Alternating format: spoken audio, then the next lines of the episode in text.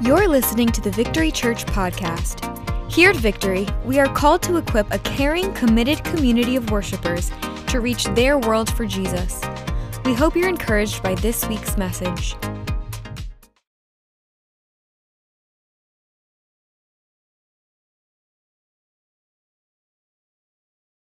Hey everybody, Steve Garrett here.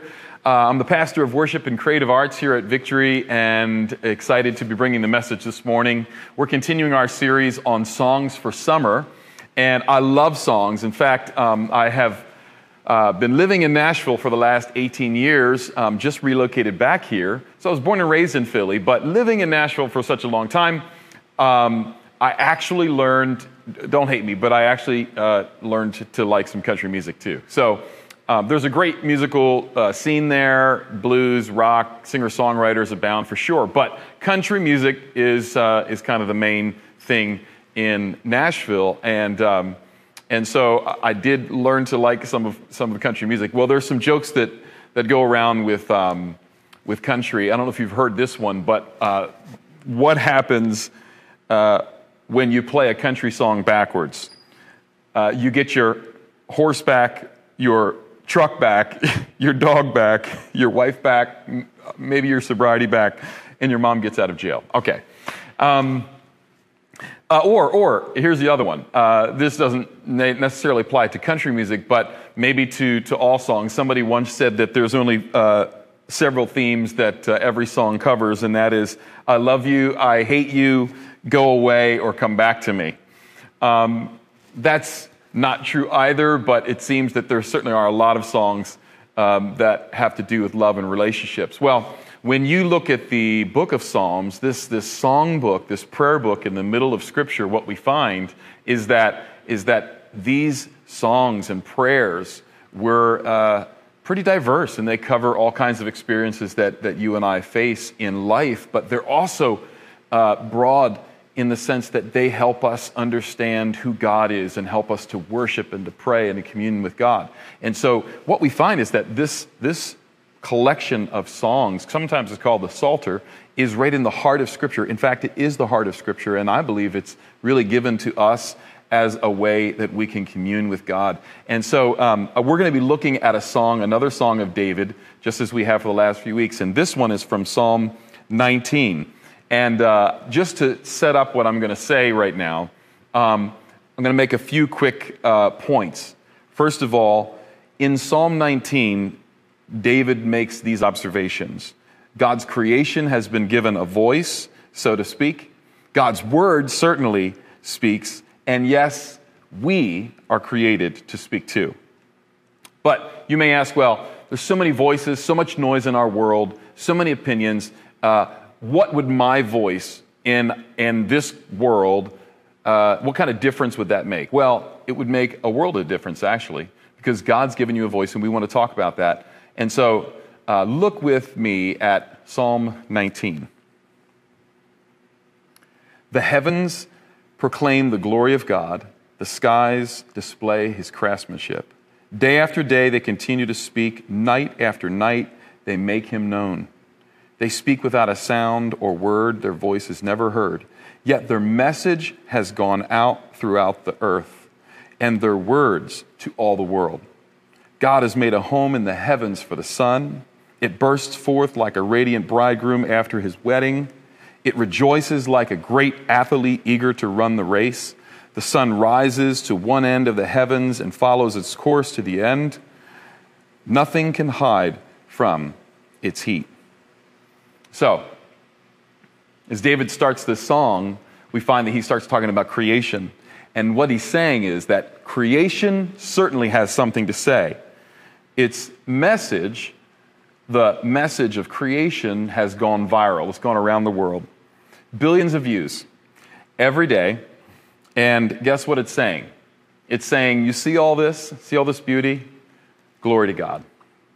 And so I think that's amazing. I love landscape photography. In fact, maybe some of you might have caught this news article that came out last week. A writer who writes on science and tech for Fox News, his name is Chris Chacha, and This is the headline from the article that he wrote. Neowise comet and rare astronomical phenomena captured in remarkable image. And it is pretty incredible. He's a, this is what he writes. A photographer from Italy captured the image of a lifetime when he snapped a picture showing two astronomical phenomena, including a streaking comet and night shining clouds atop the nearly 11,500-foot Hochfeiler mountain in the South Tyrol Alps in Italy. Martin Reitz captured the image of the Neowise comet and the noctilucent clouds. There's a SAT word for you, noctilucent. That means night shining clouds. And so he goes on to say that these noctilucent clouds occur when astronomical light reflects on ice in the clouds. And he said that NASA notes that the comet's closest approach to Earth will be July 22nd at a distance of 64 million miles. So this comet takes 6,800 years to make one lap around its long-stretched orbit, and it won't visit the inner solar system again for many thousands of years. And just to think that this photographer caught both of these things in this amazing shot is really incredible. And when I look at creation, and when we look at beautiful scenes like this, we're supposed to say something. According to David, the psalmist, he says, creation's saying this, glory to God. I believe that when we see this, we should say the same thing, glory to God. Come on, say it with me, glory to God. Another thing that I've really enjoyed doing is traveling around the world, and I've gotten a chance to see some really beautiful places. I think the most beautiful place that I've ever visited was the Valley of Lauterbrunnen, and it's in Switzerland. And this place is incredible. It is one of the deepest valleys in the Alpine Alps. And when you stand in this valley and you look around, it's breathtaking. It's like heavenly. And it's a lush green valley, and you look up at these cliffs that rise all around it, over 3,000 vertical feet, with waterfalls shooting out of the top and landing down into the valley. And then in the distance, you look out and you see snow-capped mountains. I mean, it's really incredible. In fact, in the early 1900s, J.R.R. Tolkien, the writer of The Lord of the Rings, hiked up into that valley, and he got the inspiration for the Elvish kingdom, Rivendell, from this valley. It's that gorgeous, and I hope you get a chance to look it up if you haven't been there. Check it out. It's so gorgeous. And when I look at creation, and when we look at creation all around of us, it says, glory to God. And so this is a good reminder for us that creation indeed speaks. Maybe speaks without words, for sure, but it speaks about the glory of God. N.T. Wright puts it this way. He says, creation is charged with the glory of God. Now, I'm not talking about it in a pantheistic or animistic way. I'm talking about it in the sense that God as the creator has put a lot of himself into it, just as a painter would paint a beautiful picture. And when you look at that picture, you see and you can tell a lot about the artist. And so it is with creation, this uninterpreted glory of God. And so even that pulls our attention up. And I believe that this song that David writes, I think he was probably just beginning to worship God and looking around and looking at the beauty of creation around him, and he begins to write these words. But then he shifts gears a little bit on the second part, and so I want to read this next section from Psalm 19, verses 7 through 10. The instructions of the Lord are perfect, reviving the soul, and decrees of the Lord are trustworthy, making wise the simple. The commands of the Lord are right, bringing joy to the heart. The commands of the Lord are clear, giving instructions or insight for living. Reverence for the Lord is pure, lasting forever. The laws of the Lord are true, each one is fair. They are more desirable than gold, even the finest gold. They are sweeter than honey, even honey dripping from the comb. So now David shifts gears and he looks at God's law or God's word. And what he is showing us is that God's word, God's law, gives us a massive picture of his justice and his holiness and his wisdom, and it shows us how to differentiate between right and wrong. But see, God's word also serves as a mirror. And when we use this mirror, we can truly see ourselves. What happens is that what we see is that we fall way short of the standards of God. The standards of God, the holiness of God, the goodness of God, the justice of God is totally right, so pure. But when we use it as a mirror and we look at ourselves in light or in contrast to that, we find that ourselves, that we've fallen short. This is what, in fact, Scripture says, that all have sinned and fallen short of the glory of God. And so that doesn't mean that God's word is wrong. It means that in contrast or in comparison, we can't measure up. But the beautiful thing is when you look at God's law, even the law that he gave to his people, ancient Israel, that they could not live up to it. And God, right there in the heart of the law, he provides something, grace and truth. And this truth is that we don't measure up and we can't fully fulfill it. But the grace is that God gives himself, he gives his presence, and he gave these beautiful, what I would say, a foreshadowing or a typology of what he was promising to do to fulfill this relationship and God's holiness and his standard that he called him to. And it was through sacrifice. And so this giving of an innocent lamb was this picture of that would cover their sin, that would show that their sin was covered and taken away. This was a foreshadowing of what Jesus would do for all of us because we couldn't do it for ourselves. So yes, the Word of God speaks. The Word of God is perfect. And it speaks this, that God's love is so real for each and every one of us through Jesus Christ, his Son. And so when we look at the Word, we should say, glory to God. Now I want to look at this next passage, Psalm 19, 11 through 14. They are a warning to your servant. What is? The law or the statutes of God. A great reward to those who obey them. And then he gets really personal here. How can I know all the sins lurking in my heart? Cleanse me from these hidden faults. Keep your servant from deliberate sins. Don't let them control me. Then I will be free of guilt and innocent of great sin. May the words of my mouth and the meditation of my heart be pleasing to you, O Lord, my rock and my redeemer. So David at this moment in this song, he turns almost from this joyful declarations to a more somber tone, and it becomes almost this song that becomes a prayer. And he considered how powerfully and how perfect God's creation speaks and how God's word speaks.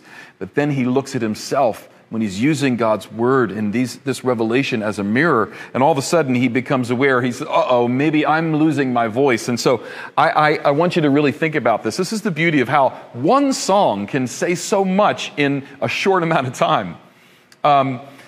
That now he's considering, how does that apply to me? Maybe I've lost my voice, and he begins to evaluate this and have this conversation with God, this prayer with God. I want to suggest a few things that could be happening if, just like they were happening to David, you may be in danger of losing your voice for God, because not only creation... Not only has creation been given a voice for God, but the Word of God certainly speaks. But your life, the whole of your life is meant to speak as well. And sin keeps us from finding our voice to the glory of God. And so here's a couple of things that may be happening that would cause you to lose the voice that God's given you. Number one, you're more concerned about self-glorification than the glory of God. If there's anything that this song really talks about, it is the glory of God, and that we're all called to give glory to him. And so you may lose your voice, or you may be in danger of losing your God-given voice if you're more concerned about self-glory than the glory of God. You may be in danger of losing your God-given voice if you don't take sin seriously. And so looking at what God has done for us in Jesus' sacrifice for us should remind us of how serious sin is, that it took God himself plunging himself into our sin and our darkness to actually undo and to deal with the problem of sin. That should show us that this is a real thing. And so our response to that should be to run into the arms of Jesus with faith and prayer and confession. And by the way, speaking of prayer and confession, Confession of sin and forgiveness and confession, these things should be as normal to us as breathing in and breathing out. You know, Jesus, when he taught his disciples to pray, he said, forgive us our trespasses, or forgive us our sins as we forgive those who have sinned against us. And so this is something we can pray daily. You don't have to work it up, just simply release those things to God. Those offenses that you've been carrying, release them to God. Those things that you have been doing, some of them are just overt, but sometimes they're things that are really subtle in our heart and our thinking. David got really specific in this psalm, and he's saying, Lord, just even the inner things, those hidden sins, would you deal with those, God? May the words of my mouth and the meditations of my heart be acceptable. And so he was very aware of God, of the need for God to transform him completely inside and out. You may be in danger of losing your voice for God if you're not being shaped by the Word and the Spirit. And so we've talked about that already, that the Word of God acts like a mirror, and not only God speaks to us, but he uses his Word to begin to conform us and to shape us and to make us more like Jesus. But see, also, you've been given the gift of the Holy Spirit. We just finished a series on the Holy Spirit. This gift of the Holy Spirit, the indwelling Spirit of God in your life, is to help shape you and to make you more like Jesus. That is God so committed to doing it that he's taken up residence in your life. And so be okay with a welcoming of the fact that God wants to shape you by his word and his spirit. When you allow him to do that, you're going to find that you are recovering your voice, your God-given voice. You might be in danger of losing your God-given voice if you haven't learned how to listen before you speak. Now think about the disciplines of worship and prayer. Worship is a response to God. Well, prayer is too. Prayer, we first learn how to pray by learning how to listen. Dietrich Bonhoeffer, he writes a book, a real small book on the book of Psalms called The Prayer Book of the Bible. I've been so enjoying this small book. And in this book, he brings out a really neat point that just blessed me so much, and I hope this blesses you. He talks about how when we learn how to pray, when we begin to pray, praying starts with just listening, learning how to hear God's voice. And he says that when a child learns how to speak, a child first learns by listening. Now just think about that. A child learns how to speak first by listening to the words of his father or mother. And so it is with us. When we are ready to approach God, first of all, know that we learn how to speak to God by listening to him, listening to his voice, which is why it's so important for you to be soaked in Scripture. Particularly, read the Psalms and learn how to pray those back to the Lord. Do you know that Jesus did this? In his earthly life and ministry, Jesus was shaped by the Psalms, like all the people of God were. And he would pray these psalms. In fact, Hebrews mentions multiple times that Jesus prayed these prayers to God. In fact, the last prayer that Jesus prayed to the Father in his earthly ministry here was on the cross, Psalm 22. My God, why have thou forsaken me?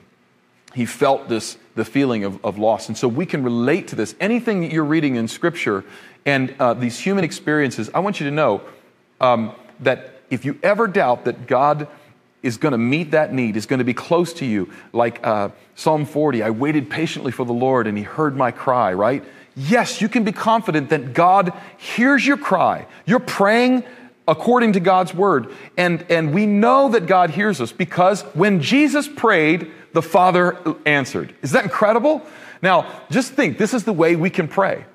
That because Jesus prayed these prayers, we can pray these prayers, and we pray them back to the Father, and God hears us in the power of the Spirit. This is so incredible. And so I want you to know that you reclaim your voice for God. And I don't just mean the verbal words that you say. I'm talking about the mosaic of your life that you display, that you recover that calling to be able to be a voice for God in the world when you learn how to listen to his voice, shaped and soaked in Scripture. And under the leadership and lordship of the Holy Spirit, you will reclaim your voice to be a person who proclaims the glory of God in the world around you. You may be in danger of losing your voice if you haven't taken seriously, and this kind of goes to the last point, if you haven't taken seriously a prophetic calling that you and I have. Now, the church, God's people, has a prophetic calling in the earth. What do I mean by that? It sounds like a big fancy word, but what I mean is sometimes when we think of prophecy, we think of foretelling the future. Now, there is an aspect to prophecy that includes that, particularly those who have been in prophetic positions or under prophetic anointing, prophets, for instance. But a prophetic calling largely has to do with forthtelling, proclaiming or revealing Jesus, revealing who God is. And so, in fact, in Revelation, it says that Jesus is the spirit of prophecy. The most important thing that you and I can do when we think about recovering our voice is realizing that our calling is to reveal Jesus to the world around us. The revelation of Jesus. When we commit our lives to that revelation, the revealing of Jesus in and through our lives, we are entering in and grabbing hold of the prophetic calling that we have. And so in the end, I believe that God gives us some awesome keys through this Davidic psalm. And here it is. The primary way that we reclaim our voice to the glory of God and live a life that truly speaks is to recommit our lives to the glory of God alone. A couple of my favorite classical composers, Handel and Bach, they were both known to write the initials at the bottom of their compositions, SDG. And do you know what SDG stands for? It's a Latin phrase, Soli Deo Gloria. And you know what it means? It means, to God alone be the glory, or glory to God alone. Oh, that each and every one of us, in the whole of our lives, the composition of our lives, that we would have SDG, or Soli Deo Gloria, written above us. May that be the case. I want to read some closing scriptures for you. 1 Corinthians 10:31 says this, "Whether you eat or drink or whatever you do, do all to the glory of God." Matthew 5:16 says, "Let your light so shine before men that they may see your good deeds and do what? Give glory to your Father in heaven." Or Ephesians 2:10, "For we are God's workmanship," or masterpiece, "and He has created us anew in Christ Jesus so we can do good things He planned for us long ago." This word masterpiece or workmanship actually is a Greek word that we actually get the word poem from. And this world needs your life, I believe, to shine forth like not just the hard work that you do, but like a beautiful picture of God's masterpiece, an original one at that. This, when you look at the Greek, it actually means an original masterpiece, an original poem. And that's you. That's me. See, this calling that we have is holy. It's amazing. It's a calling to be a voice for God. And in our world that's so broken, this psalm reminds us that we've been given a voice. Lastly, in Revelation 4, verses 6 through 11, I'm going to read it in the Message translation or Message paraphrase. It says this, "Prowling around the throne were four animals." This is a worship scene, so it's kind of an interesting, this is apocalyptic literature, so just catch the symbolism here. But there's a beautiful picture that emerges when you look at this worship scene in Revelation chapter 4. Starting at verse 6, "Prowling around the throne were four animals, all eyes. Eyes to look ahead, eyes to look behind. The first animal like a lion, the second like an ox, the third like a human face, the fourth like an eagle in flight. The fourth animal were winged, each with six wings, and they were all eyes seeing around and within, and they chanted night and day, never taking a break. Holy, holy, holy is God, our master, sovereign, strong, who was, the is, the coming. Every time the animals gave glory and honor and thanks to the one seated on the throne, the age after age living one, the 24 elders would fall prostrate before the one seated on the throne, and they worshiped the age after age living one, and they threw the crowns at the foot of the throne, chanting, 'Worthy, O Master, yes, O God, take the glory, the honor, the power. You created it all, and it was created because you wanted it. This amazing scene says a couple of things. When we think about these interesting kind of symbols and these creatures around the throne, and we look at the 24 elders, when you read this, some commentators talk about these animals representing really the best of God's creation, and yet the 24 elders really even symbolizing kind of God's people, all of us surrounded together. And do you know what's happening around the throne? Is that all of God's creation, the representatives of God's creation who have received revelation, these four living creatures, right? The domesticated animals, the wild animals, humans, the bird kingdom, all of that. All of this has revelation of who God is and is reflecting back the glory of God, of who he is. They're reflecting it back. You're worthy. You get the glory. And when they do that, the rest of the chorus gathers together. All the rest of creation and God's people gather together, and they begin to say, yes, you're worthy. Take the glory, the honor, the power. This is what should happen in our world. And guess what? It starts with you. It starts with me. So when we want to reflect what's happening in heaven, we start doing this on earth. We start giving God the glory.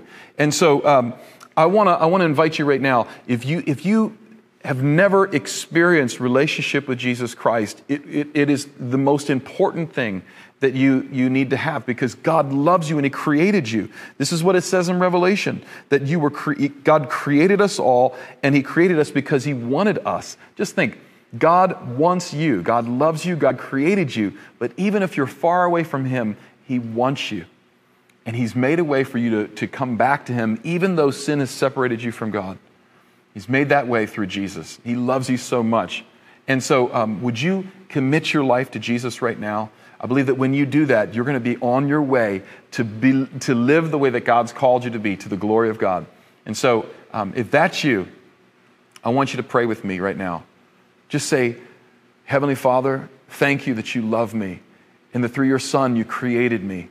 And that even in my sin, that you still love me, and that you sent your Son to die on the cross for my sin. I believe that Jesus loves me and died on the cross and rose again and offers me new life, and I receive that now. And I turn from my sin, and I commit my life fully to you and to your glory. In Jesus' name, amen. If you've prayed that prayer, I want you to know that you're a new creation in Christ Jesus. The Holy Spirit is coming into your life right now and making you a new creation. And when we close here, there's going to be some instructions for you so that we can follow up with you and encourage you with your walk with God. And then I want to pray one other thing. As you've listened to this song from David, maybe you want to make a fresh dedication in your life to God. Would you do that right now? Just say, God, I want to give you all of the glory. I want my life to reflect your glory. And so I want to pray this. Let's pray it according to Revelation chapter 4. Just say this with me. God, take all the glory through my life. God, you have all the honor. God, yours is the power. You created me. You created all of us for your glory.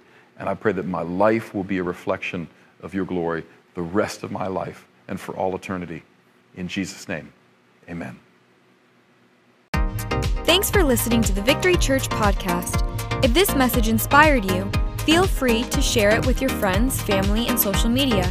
And make sure to subscribe to hear future messages from Victory Church. If you'd like to support the mission of Victory, please visit getvictory.net/give. Thanks for listening, and have a blessed day.